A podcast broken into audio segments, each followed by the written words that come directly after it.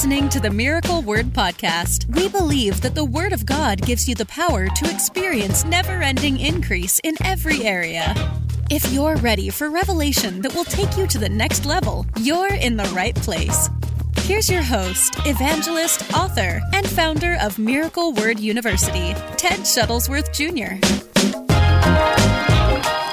Uh, we couldn't get through it all yesterday, but we talked about number one, establish a private home, shut the door on your privacy in your home. Number two, keep on dating. Keep on dating. Is there a song for that? Never go to bed angry. And keep Christ and His Word at the center of your home. Today we're starting with number five, and Caitlin loves the orange outfit today. Caitlin Mattingly. Thank you.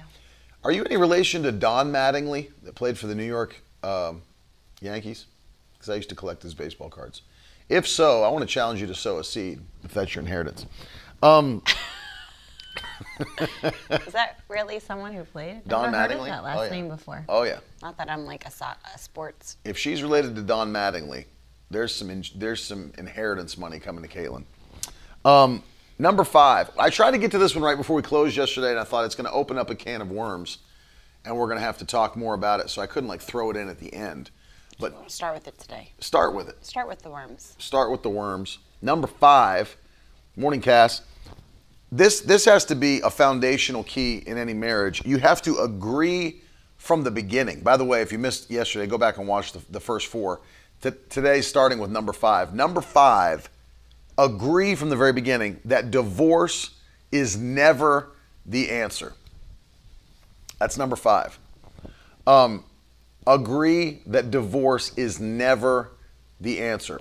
Sadly, it feels like everybody in this generation is like first inkling of something going wrong. I'm done. I'm But I out. mean, that's kind of like what society has taught everybody. yeah. I mean, first of all, society has like ta- Stupid. told everyone not to even get married. Like, you know, try it out. Everything's a tryout. Yeah. Try it out. Why would we need to get married? We love each other. live together. We live together. And then you live together for a while and nobody wants to get married. Yeah, that's what I mean. My mom always taught me why buy the cow when the milk is free. Hey yo. Hey! You like that one, right? That's what my mom taught me. That's why I never lived with them before. Why buy the cow When the milk when the is milk free. is free? Think about it. Think about Think that about milk. that. Free milk. Free milk. Why buy the cow, right? Hashtag free milk. Um, But that, That- but that's that's, it. literally what every movie, every book, every everything therapists will tell you. Try it out. yeah. Or Live together for a while. Kick the or if you get married, you know, it's no big deal. It's just a piece of paper. It, Yeah. It's nothing. It's nothing. You just go and get it done and, and move on to the next person. No, what really matters is our love for each other. We don't need a piece of paper to tell us we love each other. It's like so stupid.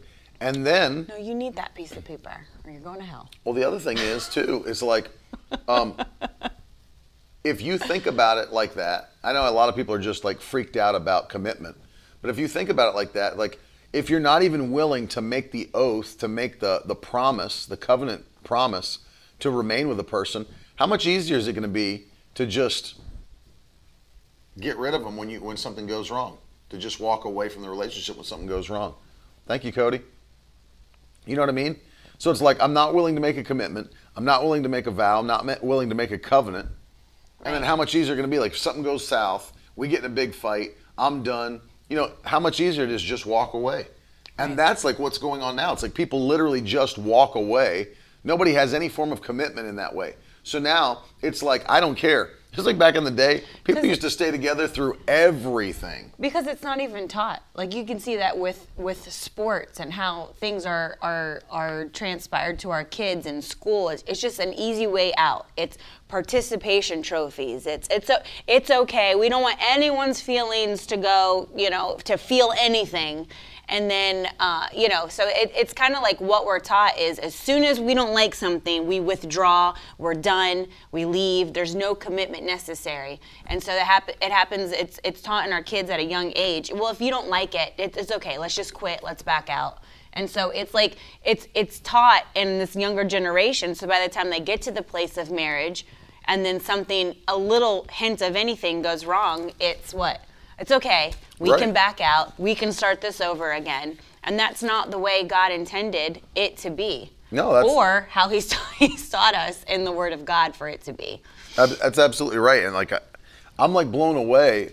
Well, here's the thing we touched on yesterday is like, it, it blows my mind to look at people that, you know, I mean, and I know people are at different levels of faith and different levels of maturity and everything like that. But how is it, how crazy is it that we can believe that the Lord can heal anything else? We believe that the Lord can open blind eyes, deaf ears, raise the dead, you know, have the power of God- of God to cast out demons. Right. But we don't believe God can heal a marriage. Right. Like that blows my mind.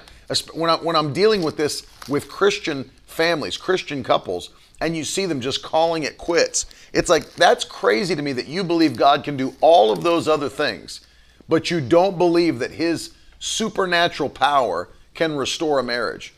And um, I've seen some amazing testimonies uh, of people that uh, where there was all kinds of stuff that went wrong, but the marriage survived. The people stayed together. God restored it.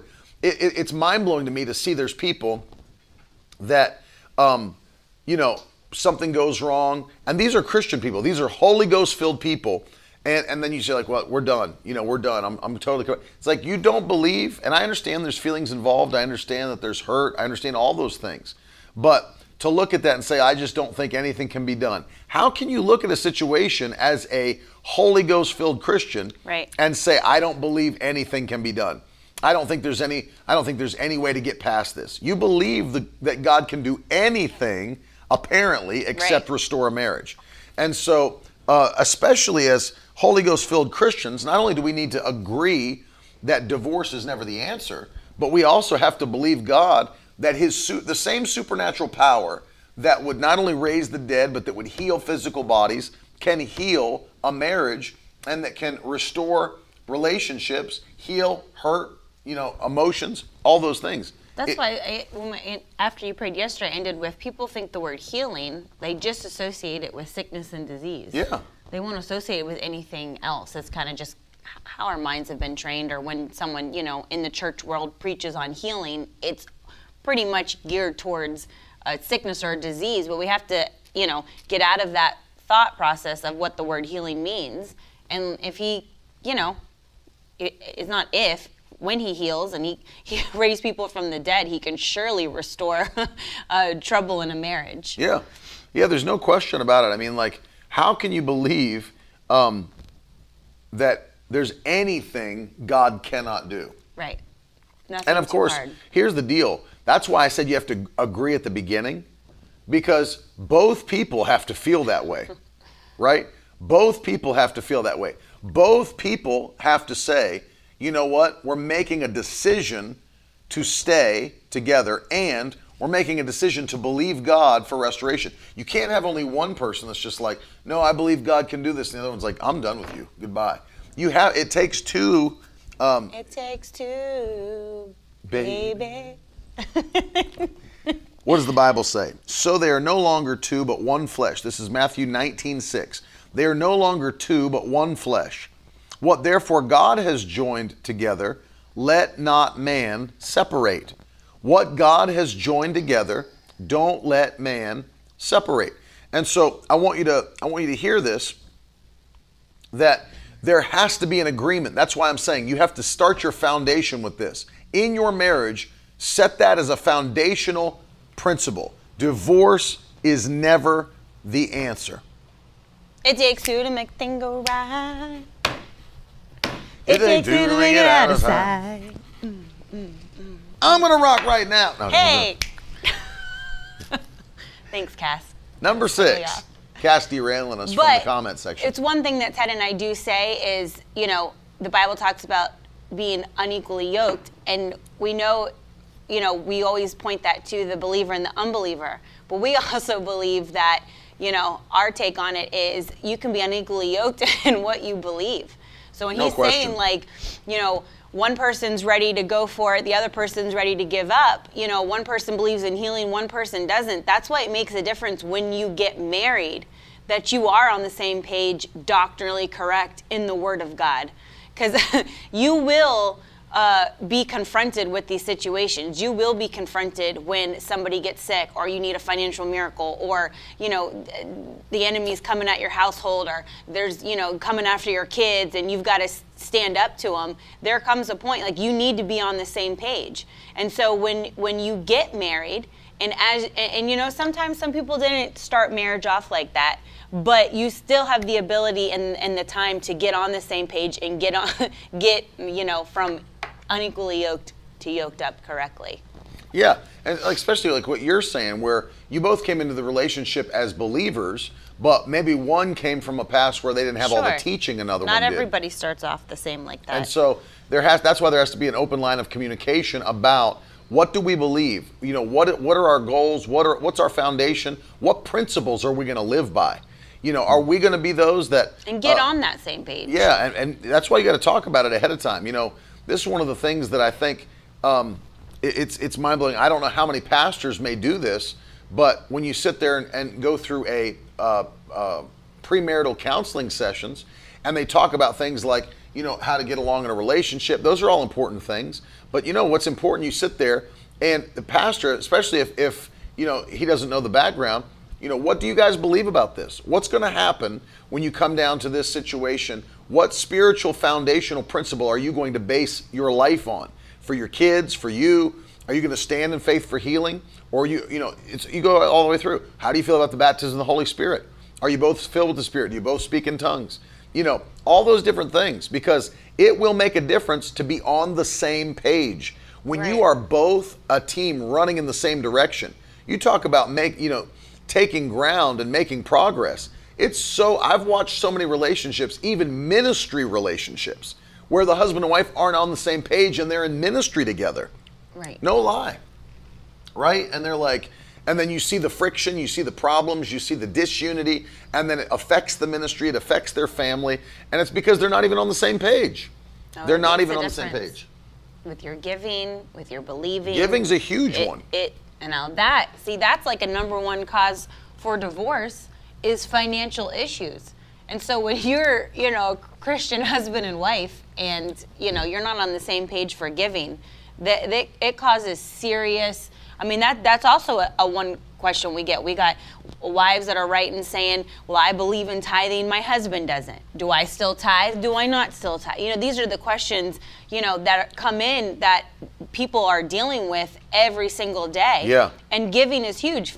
Divorces, I would say the majority of divorces happen with because financial issues come up, Right. financial problems, hardships, and they can't take the pressure, they can't take this. And so it happens if you're unequally yoked in that in that topic, you know, it would be really hard because we're very much on the same page. So much so that like we we just will know it by the spirit. That that was actually a mind blowing thing to me because there was a long period of time where we, we couldn't even sit together in church because I was always on the platform. Uh, as the music director, I'd be at the keyboard or whatever. She'd be in the congregation, and offering time would come while I was still on the platform. And there would be times she'd look up at me and um, she would, you know, mouth to me or whatever. You know, like, what do you want to give? Like, what do you want to sow today? And there were times that And he can't mouth back to me because I never know what he's mouthing. I'm like, what? I'm not good with that. And we'd get back, you'd be a terrible FBI agent. I would. And we- I'm always like, I don't know what you're I can't tell what they're saying. That's Um, exactly what it was. That's exactly how I feel. So I would just let the Holy Spirit talk to me because I was like, I don't know what you're mouthing. But in all in all reality, like, um, I'd get home. Finally, you're on the piano. You're like, Yeah, yeah, you can't do that either. You to come up with like baseball things, like really. oh, that means Um, 500. But but we'd get I'd get home, and the same thing that I would feel in my spirit that we were supposed to give, she had already given it in the service. That happened so many times. I mean, like so many times that I'd get back, and sh- the very thing that I felt to sow, she sowed. I mean, like to the I mean to the penny. It would be like so supernatural because it was like our spirits were on the same page. But of, of course, also our our minds, our spirits are on the same page when it comes to giving. We've never had to discuss one time in our marriage whether or not we're going to tithe consistently. We've never had one conversation about that ever. We've always just right. said we're tithers. we're going to tithe would no never be a matter what. But there's other families that they have to have that. You know what I mean? Where they have to be like, I don't know. My, you said it. My husband doesn't want to tithe. What is this blue line that just No, it's be, it's face? because she has it selected in the in the in source. They can't see it. Oh, um, like what just drew on our face. Um, but there are families that written in, right? That are like, my husband doesn't want to tithe, but I do. But they're both Christians.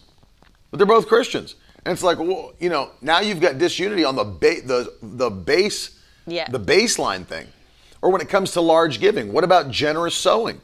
You know, she's never held me back one time listen, from sowing a seed. I've never held her back. Then I'm always like, yes, let's do it. no, but that's the point I'm making. but but but I know what the end result will be because there are times where you're, your flesh always constantly what is it it's paul he's like constantly you have Putting to it put under. it under push it down because it, it comes up for all of us so there's times where Because you remember he's that time like I, I said to you, like, I want to sow fifty dollars, and you were like, all to this one church.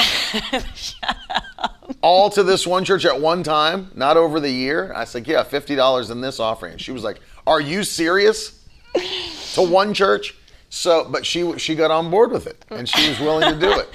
but it's true. There's times over the marriage, but and I, maybe you have felt this way. I don't even know if you've agreed with everything that I've always said. Let's do, but I always know that I know the end result. And so whether my flesh in the moment's like, "Are you serious, Ted? Like that's really what you did right now?" or "That's really what you want to do," I'm always like, "Sounds good to me." Yep. It's great. No, I can say do that about it. her. Do it now. Do it now. do it before we say no. She has always erred on the side of saying, like, you know, I just believe. I believe that it's going to be.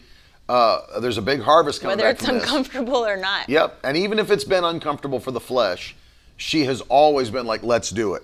And there's times that it's been flip flop where I'll think I'll have one uh, amount of my spirit and she'll have one that's either double or, or larger. I was like, nope, let's do that. Let's do that. I'm, I'm, I never question larger sowing. I never question larger sowing. Yeah. And here's why. And, and Linnea, we will pray. Um, but here's why I never question larger sowing because of the process of elimination, right? Because number one, the devil doesn't want you sowing like that. Right. You're never going to get a word from the devil or from some demon spirit like you need to sow 10,000 into the kingdom of God. They're not go- the devil or no, and no demon is ever going to prompt you to sow largely into the kingdom of God. Number 1. So that eliminates any demonic force or demon spirit or any evil evil uh, voice. But number 2, you can also tell by your own spirit uh, that like man this is making my flesh uncomfortable to, to think about sowing this largely. Well that that also should show you that it's not just a good idea that you had that you're not your flesh is not coming up with the idea to sow that large seed that you feel to sow. So if it's not the devil and it's not some demon spirit if it's not your flesh or your mind coming up with some good idea it has to be the holy spirit who's prompting you to sow something into the kingdom of God. Now, obviously, I'm, it's not it's not the same if you've got somebody trying to manipulate you into giving that amount of money, and you're like, man, they keep asking me to sow ten thousand dollars, and I just don't know if I can do that. I'm not talking about that. I'm not talking about manipulation and pressure. I'm talking about when you're praying about what you should give to God, and you keep getting this large amount in your spirit. You know it's not the devil, and you know it's not your flesh because your flesh is having a hard time with it. Your mind's having a hard time with it. You know it's the Holy Ghost. By process of elimination, it's the Holy Ghost. And she has never doubted once. I've never doubted once. Even if, and there have been many times that it's been uncomfortable to our flesh, but even if it was uncomfortable to our flesh, we sowed that thing and released it into the kingdom, and it's always brought a massive harvest back. Always. And, um, you have to be on the same page with that. So I'll I'll hit this, which is number six. We'll flip flop a little bit, but couples have to use wisdom with money. Yep. You got to use wisdom with money. That's as she was saying. It's one of the things that destroys a marriage: financial pressure, and that's because there are couples who aren't on the same page with money. There's one of the members of the of the relationship that wants to budget, that wants to steward, that wants to save, that wants to prepare for the future. There's another in the in the relationship that's a spendthrift that wants to go out and just blow the money, that just has no filter for spending. And so now you've got Self-control. yeah, no self control, and so you've got two that have totally different um, uh, plans or, or principles, thoughts, philosophies on finances. I, I believe so too, Dylan. He said, I believe it's number one reason for divorce these days. It's listed on so many uh, divorce papers you can't even count anymore. That financial pressure, we're just going to go it alone. We're going to try our hand alone. It's because you have two that don't agree on what should be done financially. And um, I can say that truly, like I am blessed. I'm not. I'm not so much a control. I'm not like a control freak, but I'm blessed with a wife that really does a great job uh, handling finances. And uh, that, that's right. Jeremy said the nerd and the free spirit. Two different philosophies: the nerd and the free spirit. I'm blessed with a wife that's she's a great steward of what God's put in our hands. Phenomenal steward. She's very responsible. She's very um, disciplined, and she's very responsible. She's on top of that. She's not like just flying by the seat of her pants. But very. But what if you're uh in a relationship that's not blessed with that? Where like you you were never taught those principles. You have to develop them from scratch. Your parents didn't teach you. You know, my dad was very much my whole life taught me about the importance of budgeting, the importance of knowing He's what's coming in. master. He's the budget master. What's He coming is. in, what's going out. Uh, my dad has a principle that he taught me one time. He called it ABC always be cutting. Always be cutting. Is there any excess in your budget that doesn't need to be there? Is there fat Yeah. that can be trimmed? He's great at putting it in front of his eyes constantly. To Yeah. be looking at what's coming in, what's going out, where's this, where's that, necessary, not necessary. God said do it. Is God, you know, he's My dad's very, probably one of the, if not the best steward of kingdom finances that I've seen. He he has everything in its place To a T. To a T, and that principle always be cutting, always be cutting. Is there any fat that can be trimmed? You see what I mean? I want to be the very best steward of what God's placed in my hands so that He'll trust me with more. If you're faithful over little, God will make you ruler over much. And it's an instruction too in the Bible. It says you are supposed to leave an inheritance to your children your children's children. If you are like living life until you're you you know you're on your way to heaven in constant debt and nothing to show for, you know, you've been disobedient to the word of God. So I mean, I'm always thinking about that instruction is to leave an inheritance to your children and your children's children. So it's like is that is what you're getting ready to buy necessarily something that you need to be spending money on right now? Is it something that's going to be taking away from your instruction that God's given us in the Word of God? And you know, I wasn't always in that thought process till I got older and wiser. But that's why, you know, videos like this are good because if you're in that position and you're young and you're learning this right now, it, it this in the in the big picture of life you know think about the importance of what you're getting ready to do with your finances because it all catches up with you. And you can hone it in you can catch it now you can be wise.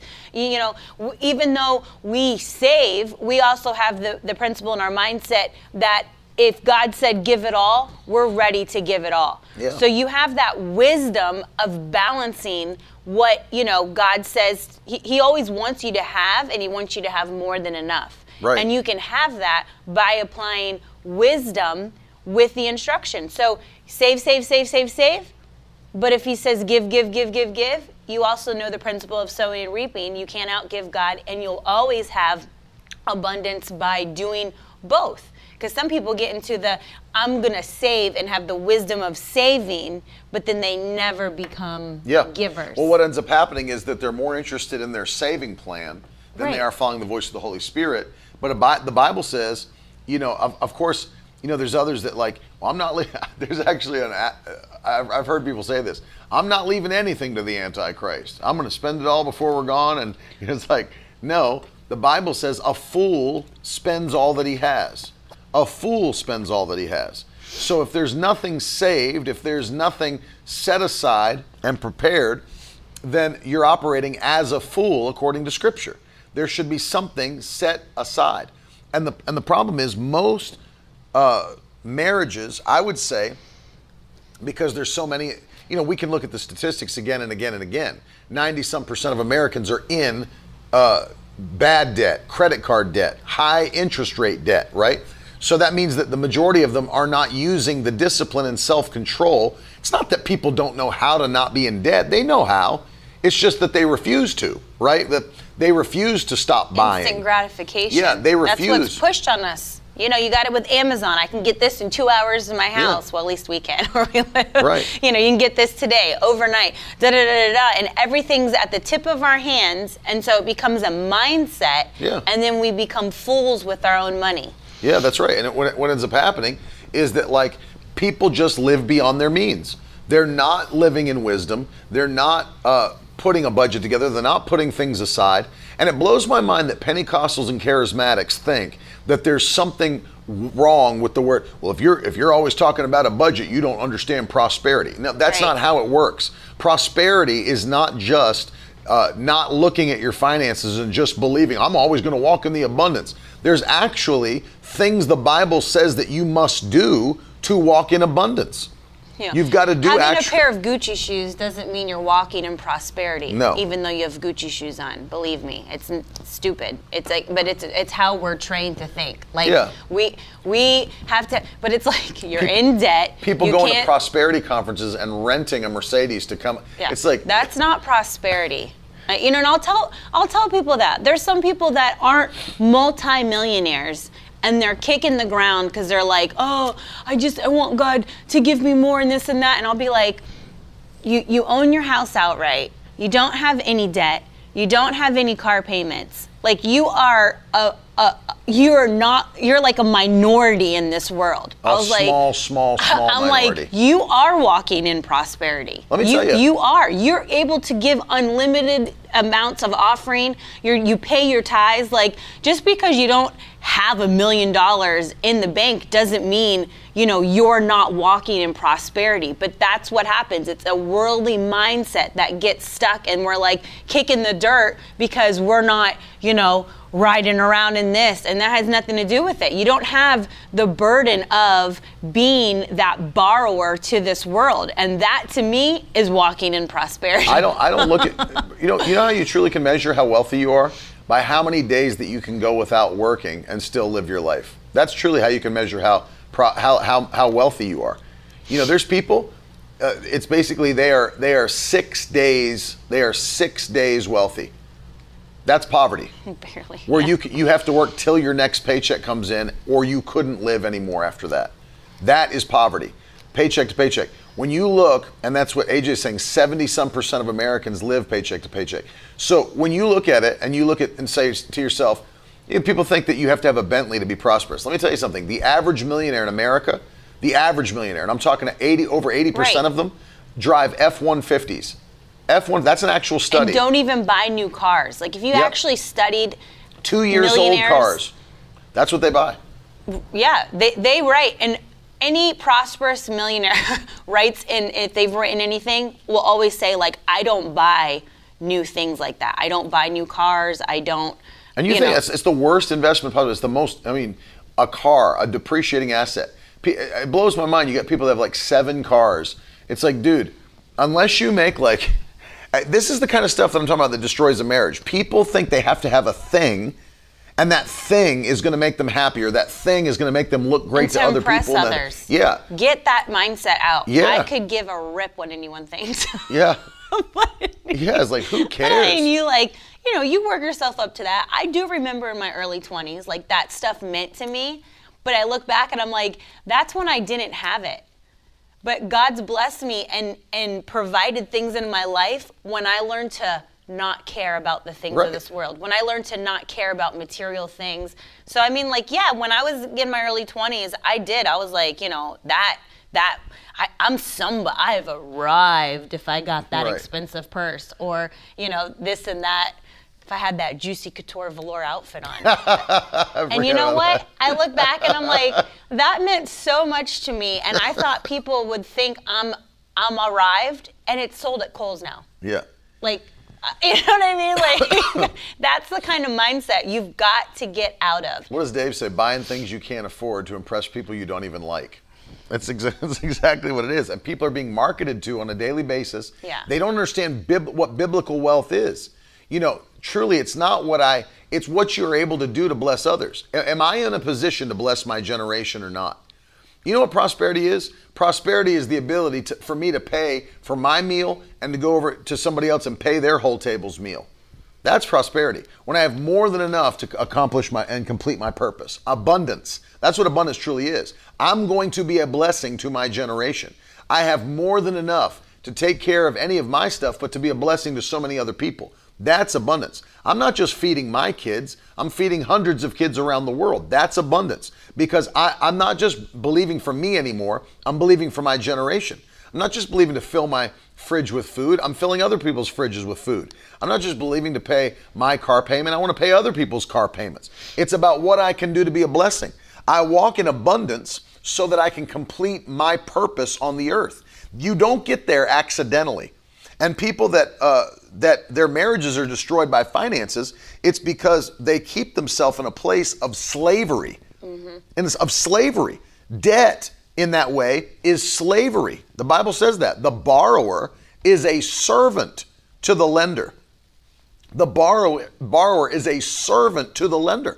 So you keep yourself for your entire life in a position of slavery because of a lack of self-control, lack of wisdom, and, and, and really it's pride. Mm-hmm. Trying to keep up with the Joneses is pride. It's pure pride. Because who cares? That's the bottom line. Who cares? And then pride you have to get that mindset. goes before destruction. Yeah. And a haughty spirit before a fall. You know why people are destroyed financially? You know why p- marriages are destroyed because of finances? Pride and a lack of self control. Those are the two main areas. Because everyone knows, just like everyone knows how to lose weight, everyone knows how to get out of debt. It's just that nobody does it. And if you don't want your marriage, do you know how many fights? I mean, put a hand up if you don't mind being transparent on the broadcast. Put a hand up in the comments if you and your spouse have ever had a fight about finances. Had a fight about finances. Well, yes. And then there's all this tension in the marriage. You weren't supposed to use that card. I told you to use the other card because we're paying that card off. How come you put money on that card? Why did you buy that? I told you we were going to do that. I told you we were, we were waiting un- until uh, we had more money in the bank.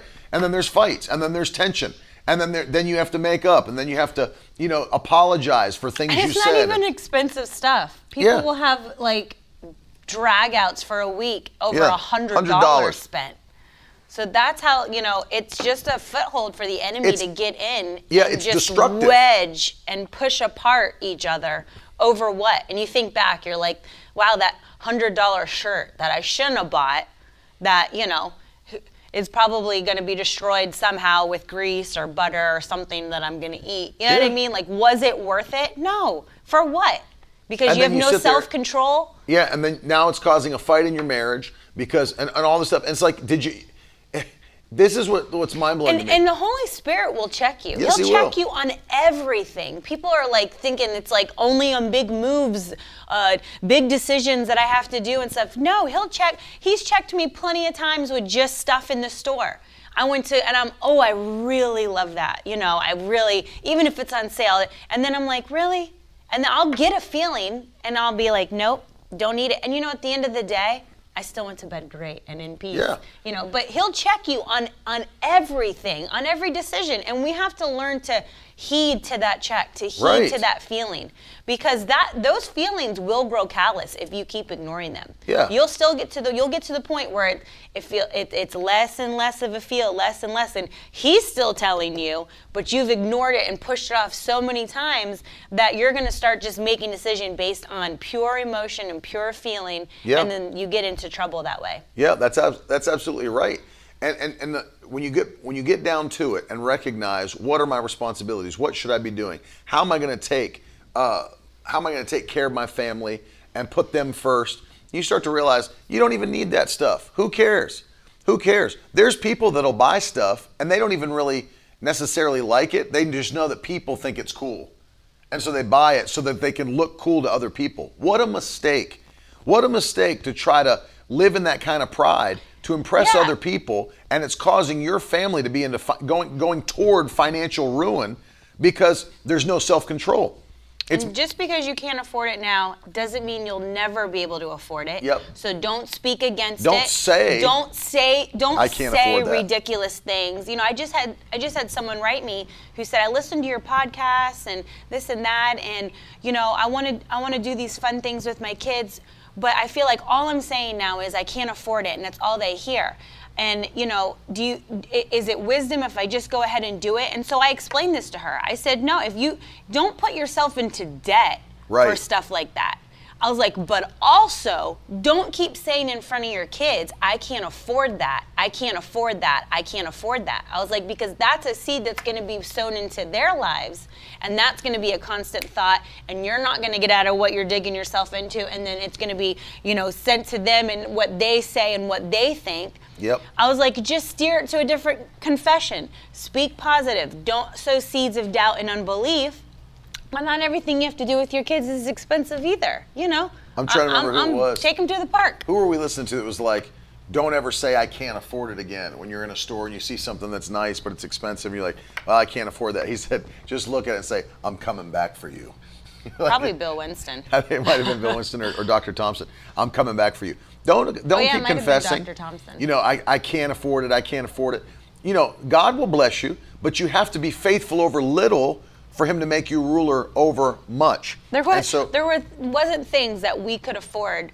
We barely could pay our bills when we first got married. I mean, it was paycheck to paycheck. I worked at a law firm, he worked at the church, and it was, but it never stopped our giving. It never stopped our our tithes. It never stopped our offering. In fact, we made vows that every year we'd give more than the last year, and mm-hmm. that's never changed no matter what financial bracket we've been in. Mm-hmm. And because of that, I look back and I'm like, the things I couldn't afford and, and looked so massive to me that I thought was gonna be, you know, little things. He cares about the little things. You know, Matthew 6:33, seek the kingdom of God. And above all, he'll give you the desires of your heart. He will. You seek the kingdom and do what you are supposed to do in your covenant. He'll give you the things that you want on this earth. You don't have to wait till you're in heaven to have nice things. But when you make that a priority, and I look back and I'm like, man, because of our faithfulness and because of the whole like not saying we're never gonna have this, Right. it was, I'm coming for you. Yeah. I will have you. This might not be the time and wisdom that I do it in what you've asked us to do. And putting his kingdom first, leaving things behind, traveling. I mean, where we stayed when we first traveled is not where we stay now. We just talked about it on, you know, we had some time together in New York, and I look around and I'm like, man, can you, like, if we would have spoken against everything that God wanted us to do, we would not be where we are today. yeah. And so, We used to do the Priceline things just to afford to stay in hotels. so I mean, like, We'd don't don't say bid. you can't do stuff now. It just might not be a, a, the right decision in this moment. But God wants you to have everything that you want here on earth. Yeah, God wants to bless you. You know, that, that's the thing. It's so funny. You look back, and we were doing our very best to like be good stewards of what we had. There was a, a website called Priceline.com. You used to be able to bid uh, like an amount to stay in a nice hotel, like a four-star, you know, whatever hotel. You could place a bid in that region, and, and the hotels would either accept it or reject it. And uh, there was one time, and we stayed like in multiple different places during one stay, just just to get With nice an infant. with an infant. Oh, my. Just to be able to stay at a nice place. We like changing hotels every night. Uh, I look back and laugh, but what we were really trying to do was do the very best we could with the money that we had at the time. It's just you got to use wisdom, and, uh, and and that's why so many people, you know, finances will destroy you if you don't take uh, authority over that area of your life. And Ro, before we move on, don't take the extreme either, where you never put yourself around nice things because you're, I can't ever afford it. This is never. Don't ever do that. The one thing I've always done is put myself around things that I may not be able to have in the moment, but I'm like, you know what? I'm a child of God. There shouldn't be uh, people that are on their way to hell and to hell in a hard way. All of it's hard, but I mean, there's some people that are like extreme. And then they get the blessings here on earth, and I have to, you know, just make it by. No, I put myself around nice places on purpose to get it in my spirit. That's like, you know what? God wants us to have nice things. Might not be in this moment for me to have it, not because he doesn't want me to. I'm I, I'm getting to that point. I'm getting the wisdom, the faithfulness, the steps to get there. But I know people that will not go around nice things because they're like, well, I'm never gonna have that. They'll tell me that. I'm never gonna have that. But you know what? If it wasn't for me putting that in my spirit and in my eye gate when I was younger, I'd ride around houses that were like, man, I can, I can, I can just barely afford an apartment. But I would ride around places and neighborhoods and be like, I'm coming for you. Mm-hmm. And now I'm in that. And I'm never going backwards. So that means the next place, the next thing that God's going to do for my family and do will only be better because right. you're only going up. And so don't you know, don't push those things away out of your eye gate Right. and your ear gate and your spirit man. Get it on there and write it on the canvas of your heart because when you get it in your heart, you you've got it. It's like signed, sealed, delivered. It Yep. gets a vision in you and you go for it. So don't knock things out saying I'm never going to have this. I can't just because you can't do it in this moment. Right. Um, in the time we have, I'm going to give. I'm going to combine a couple. Oh yeah, we Um, went long on giving, but you know what? That's the number important. one thing for divorce. So Yeah, people are being like literally people are being. we can combine a because of it. couple, Um, I'll put these two together. Uh, six and nine. uh, yeah, but se- seven. No, seven, seven and eight. Because what did we just do? Number no, six. No, we just did. No, we did eight. No, we did five, and then we just did six, and now we'll do seven and eight, which is I'm just keeping them in order so they have their list. Uh, seven and eight. Number one, remember that criticism and nagging destroy love, and then eight, speak softly and be kind. Again, seven. Remember that criticism and nagging Listen, destroy I'm love. sure men can be Eight, nagging, speak but women are queens at it. Queens at it. So, ladies, if you're listening, please stop nagging your husband. hey, listen, what I'm speaking on is nothing I've never had to like learn and do and correct and, you know, have to work on myself. But we can get into that constant, constant, constant. And what I've learned over the years is you need to, you're going to the wrong person. You don't need to be nagging your husband for change and change and change. I'm not saying you don't ever go to your husband about stuff, but we all know when we've gone into the nag zone. There's a nag zone, okay, ladies? There is a nag zone. Touch your Lord. I'm not. hey, I said I've changed over the years. You shouldn't be getting nagged now. No. But it's true. And so I've learned to let's turn the nagging Yeah. to the Holy Spirit. So we're uh, so now I take what I want um, you know, things to be directed towards is the Holy Spirit because he is a man of God. And your husband is a man of God. Say it again. Doesn't have to be a preacher to be a man of God. That's right. And so he is a man of God. And so he should be listening to the Holy Spirit. So if there's some major things, maybe in personality or characteristics, or just things you want tweaked in your marriage, direct that in your prayer time. So the Holy Spirit will speak to him because we all know, and it happens, right? It happens. We somehow build this wall against when people we're close to try to tell us things. We You do. that- were you praying? Do you think that's why I make the bed now? Is Because you had been praying about it? Duh. Oh, like- her prayers. I just woke up one morning. I was like, I need to just start making the bed. and I didn't know that that was a prayer being answered that she had prayed. I'm just now realizing that you've been praying in the Holy Ghost. Wow, and my life, shata, make my the life bed, has been changed. Wow, But it's true. We can become less nagging and bring it to the Lord. Then, and He can speak to them. And there will be a, a change of heart. Things can be softened. Things can be looked at in a different way. It lets them have the time to really like hmm, mull this over. The Holy Spirit speaking to me on this. Make the bed. Yes. I hear that, Lord. Yes, I hear that, Lord. And now you're like going to the gym. Wow. Oh, you out. prayed for that? Hey, well, you know, there's no. Oh, I switched from Diet Coke to Zevia. My God, just like prayer There's after prayer. in the house. and then on the other side of that too, speak softly and be kind.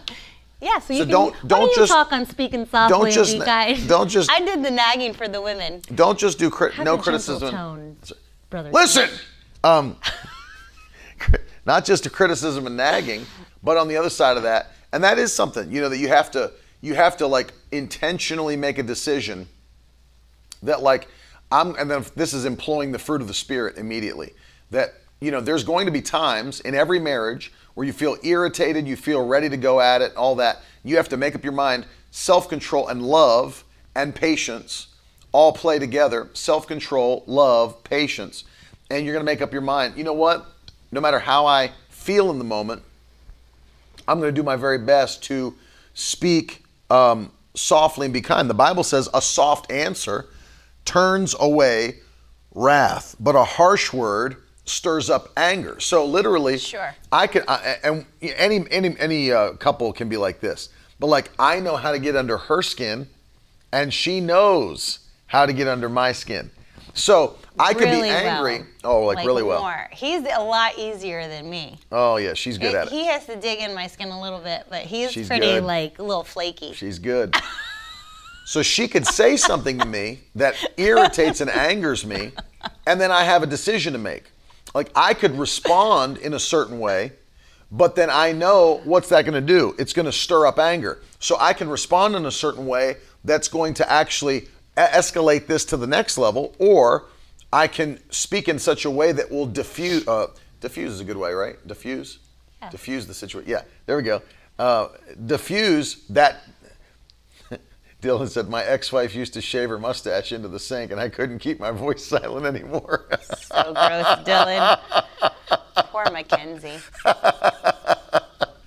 but I can diffuse the situation by speaking according to Scripture. A soft answer, what does it do? Turns away wrath. Turns away wrath. So I could I can speak one way or speak another way, and um, obviously this is something every couple works on. Every couple, every individual has to take authority over their own personality, has to take authority over their flesh. I am by no means de-escalate's a good way to to, to say it as well. De-escalate. We all and get a choice. We all get that choice Yeah. in that moment. And to I- take it left or right. And I have a very intense personality. So, like, you know, I'm the, s- I'm the same. You do? I know people could never tell that from the broadcast or from the rants or from my preaching, but I have a very intense. Per- I know you think I'm just like a turtle and I go into my shell, but I He's have super feelings. introverted. I have feelings. He's an extreme introvert. yeah, nobody ever hears from me, but He's quiet. but it's it's true. Like I have to take control and authority over my personality, over my flesh, and um, and you know, So there's like no surprise that when Teddy gets a gets Little Teddy. little Teddy, mm. if something happens to him, he immediately turns into the Hulk. he does. And I always wonder where does he get that from? yeah. Because Big Ted's so calm. I think he gets it from his mom. But it, my son is just, he starts going like that. it, it's just, he's, and then, you know, then we, then we have to take him out of his cage. But we, we, we, uh, we recognize, and that's, you know, that's part of the, the issue of, of knowing yourself. Know thyself. Part, part of that, what? I know you just like knowing yourself, know thyself. Yeah, because that's the actual I know. famous quotation. It, it is know thyself. So you ha- you have to know yourself because if you don't, that's why people hate know introspection. to love yourself. That's that's the that's what people hate about introspection. Nobody wants to be introspective and recognize, man, I've got flaws, faults. Everybody likes to blame it on the other person. You know, they got an issue. Every, you know, it's like if everyone around you has an issue with you, maybe it's you. Maybe Or look you suck at picking friends. well, that could also be true. But, but like, wh- wh- I'm why, gonna go with you, but both choices. why, why do I, why do I not look at myself honestly, introspectively, and say, you know what, I've got some things I need to, I, things I need to work on very quickly. There's things I need to submit to the Holy Ghost. I need to submit my my attitude, my anger. I need to submit my submit my flesh to the Holy Ghost. These are issues that I can tell. You know, people, and this is where here's the lie. Get ready for this. Um, get ready for this. Um, this this truth because this people don't ever get this. is in our generation, it is celebrated to say, well, if you don't love the real me, this is who I am. I speak my mind. And this and if you want to change me in order to be my friend, then you don't love the real me. You want to change me so that you can be my friend. That that kind of stuff is said all the time. This one too. Love it or leave it. Yeah, love it or leave it. Love If it you- or leave it. Yeah, if you don't if you don't like the way I am, then you don't need me as a friend. That that whole mindset is contradictory to the scripture. Because if you belong to Jesus, then you don't have the right to just identify with your flesh. You have to do what the Bible says. You have to obey the scripture. And part of that's the fruit of the Spirit. So let me give you the final one because it plays right into it, and it's, it's number nine. Make God's definition of love your daily goal. That's number nine. Make God's definition of love your daily goal. What does that mean? Let me read you real quick and then we'll talk about it. 1 Corinthians 13, 4 through 7. 1 Corinthians 13, 4 through 7. Love suffers long and is kind. That's patience and kindness. It doesn't envy, does not parade itself, it's not puffed up, it doesn't behave rudely, does not seek its own, it is not uh, provoked, it thinks no evil, does not rejoice in iniquity, rejoices in the truth, bears all things, believes all things, hopes all things, endures all things. Can you read it from the New Living Translation? 1 Corinthians Oh, 13. I don't have it up. 1 Corinthians 13. 1 Corinthians 13. 1 Corinthians 13. Hey, have I been kind to you today? Have I been nice? I mean, we've only just started the day, really, but have I been nice? I guess. I haven't seen you much yet. Four through seven? Four through seven? Love is- Four through seven? Pray for me, guys. Love is patient and kind. Patient and kind. Love is not jealous or boastful or proud or rude. Mm. It does not demand its own way. It is not irritable. Oh, Lord. And it keeps no record of being wronged, which That's a big one. that's a big one. No record of being wronged. You don't have a list? I'm putting you on the list. It does not rejoice about injustice, but rejoices whenever the truth wins out. Love never gives up, it never loses faith, is always hopeful, and endures through every circumstance. Make God's definition of love your daily goal. Make God's definition of love your daily goal. And so what do you you don't have the right as a child of God, you've been purchased by Jesus. You know, the apostles went from saying, Now I was a slave of sin, but to, to what? I am now a slave of Christ. Paul, a slave of Christ. John, a slave of Christ. Peter, a slave of Christ. What does that mean? That I don't belong to me. That's what Paul wrote to the Corinthians. You are not your own. You don't belong to you. You've been bought with a price, so glorify God with your body. What does that mean? Your body doesn't belong to you. Your mind doesn't belong to you. None of you belongs to you. Jesus purchased you. So that means you belong to him. So that means if he's your master, then you have to obey his instructions. If you're his disciple, then you have to emulate his disciplines. And so when we look at that, making God's definition of love my daily goal, I don't have the right to say, um, my body, my choice, because it's not my body. So it's not my choice. I don't have the right to say, well, if you don't like the real me, what they're really saying is when I get in my flesh and start telling everybody off and start getting irritated, and, and, and well, that, that's my business because that's who I really am. No, it's you being rebellious toward the instruction of God's word because the Bible says that love is patient, love is kind, Yeah. right? And so you don't have the right to say, you know, uh, you know, I just that's just the that's just who I am. And if you don't like the real me, people people talk like that. That's very popular in, in our generation. And so you, you They're have not to. willing to change. They're not willing to work on themselves. And they don't They're think they really have a not problem. willing to work in, in walk in love. They feel like the fruit of the spirit does not apply to them. Right. And that I mean that's damaging in and of itself. Because if you we call the fruit of the spirit the personality traits of Jesus Christ. If you're not willing to walk Yes, it's live. in the personality traits of Jesus Christ, then what's going to happen? Don't forget this. As we're getting ready to pray for you, don't forget this.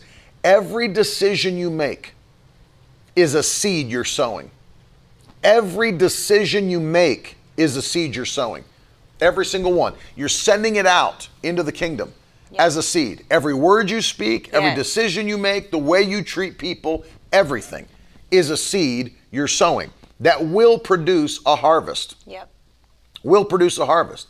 And so you have to go back and ask yourself if I'm not operating by the fruit of the Spirit, and instead I'm doing the opposite, instead of love, I'm walking in, uh, you know, I'm holding grudges, I'm, I'm whatever. What kind of seed is that? How's it gonna? How? What kind of a harvest is that gonna reap for me? You know, go back. I'm not patient with people. I'm irritable, like the Bible says not to be. What kind of harvest is that going to reap? It's going to reap the same kind because a seed reproduces after its own kind. Whatsoever a man or woman sows, that will they also reap. No question about it.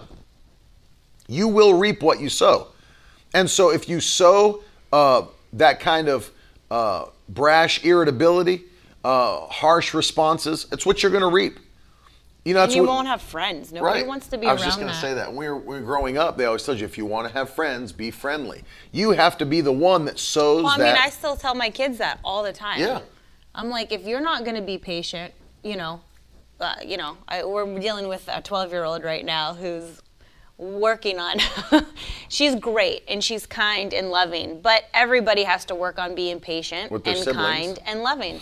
And so, but that's one of the things, and I and I tell you know my middle one Brooklyn that too. Like, if you want friends and you want people to be around you, you still have you have to. It has to start within the home. You have to treat your brother and sister you know the same way. Because what you sow you're going to reap. If you if you want to have friends you're going to have to be friendly with everyone. Mm-hmm. we're not just picking and choosing you know well it's my sister so i don't have to be. No.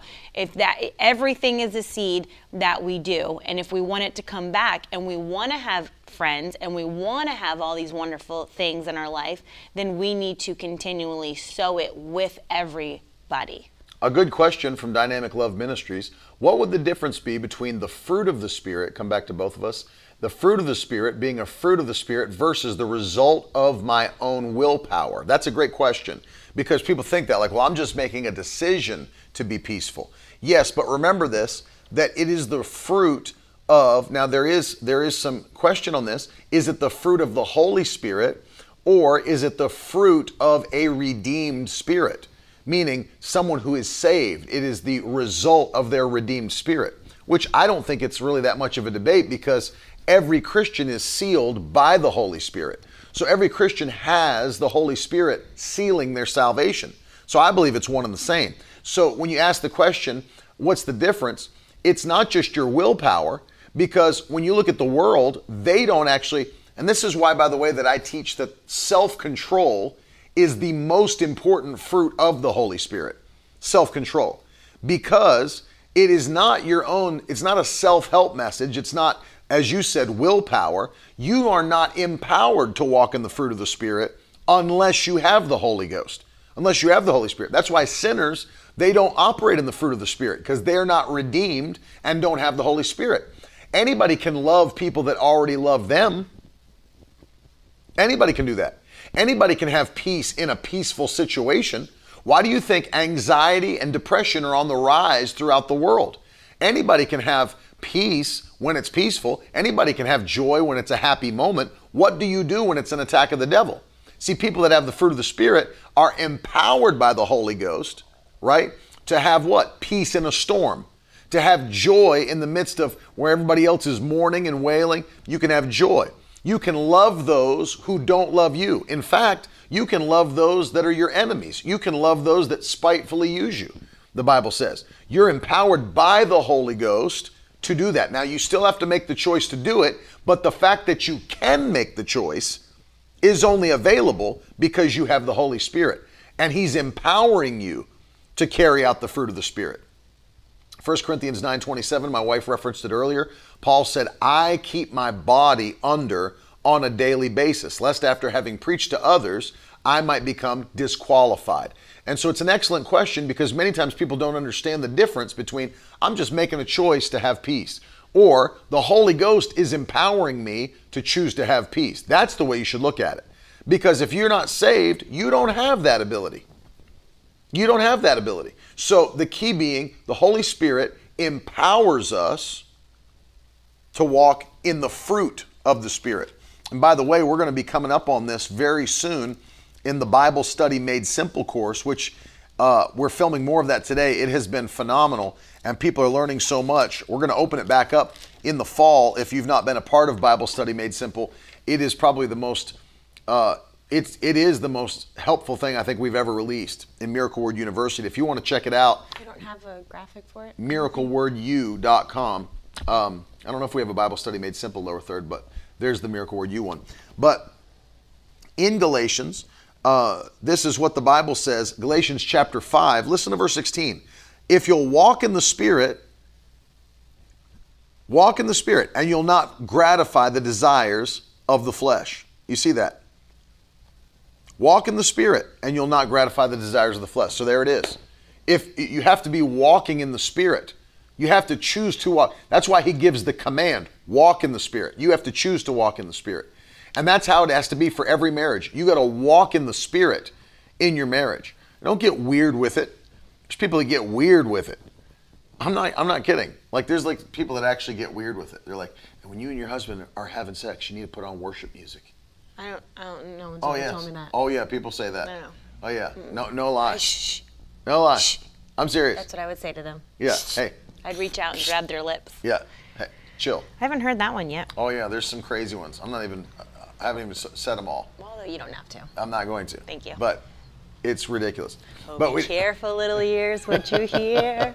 It's true. Because the Father up above Put is looking music. down in love. Oh, be careful, little ears, what you hear. It's crazy. Um. You can unplug them. Okay. But also. Ah!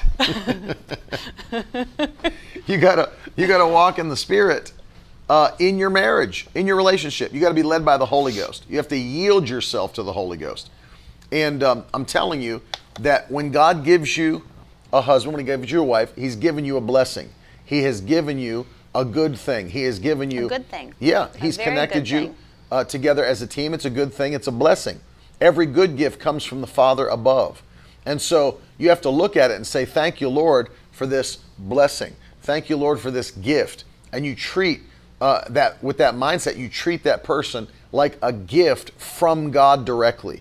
And then treat them that way on a daily basis. Pray for them. Uh, not only that, but yield yourself to the Holy Spirit in, re- in dealing with them. That means humility. That means putting down your own selfish desires. That means putting down your own fleshly tendencies and being somebody that is led by the Holy Ghost when you deal with your husband or wife. I'll tell you this if you will um, truly make that your goal 100%, I am going to put them above myself. My wife's lost interest in the broadcast. I'm, I'm going to put, the, she's like looking at things. Well, a lot of this happened in this studio. Lots of things going on. Let's pray for the people today, Sister Carolyn. I can tell you have places to be. This is no longer your priority as the, as the mom and first lady of this ministry. Pray for the people. Pray that God would bless them. Pray that He bless their marriage. God bless. Them. I love you dearly. I love you so much. I love you. Come back Pray to for me. pray for the people. Pray for their marriages. Father God, I thank you for each and every person that's watching today, listening on the replay. I thank you, Lord, that you've given us this instruction manual. You've given us this word of God that we can apply our lives to, that we don't have to have marriages and look like the rest of this world. I ask you now, Lord, that husbands and wives that are watching, that there is a, a new kindling, a new burning of love for each other, that you that we'll step out in faith together, we'll step out in what you've called us to do together, Lord, that there'll be a, a, a new, a, fresh unity Yeah. That we can operate how you want us to operate, a fresh unity together in in marriage.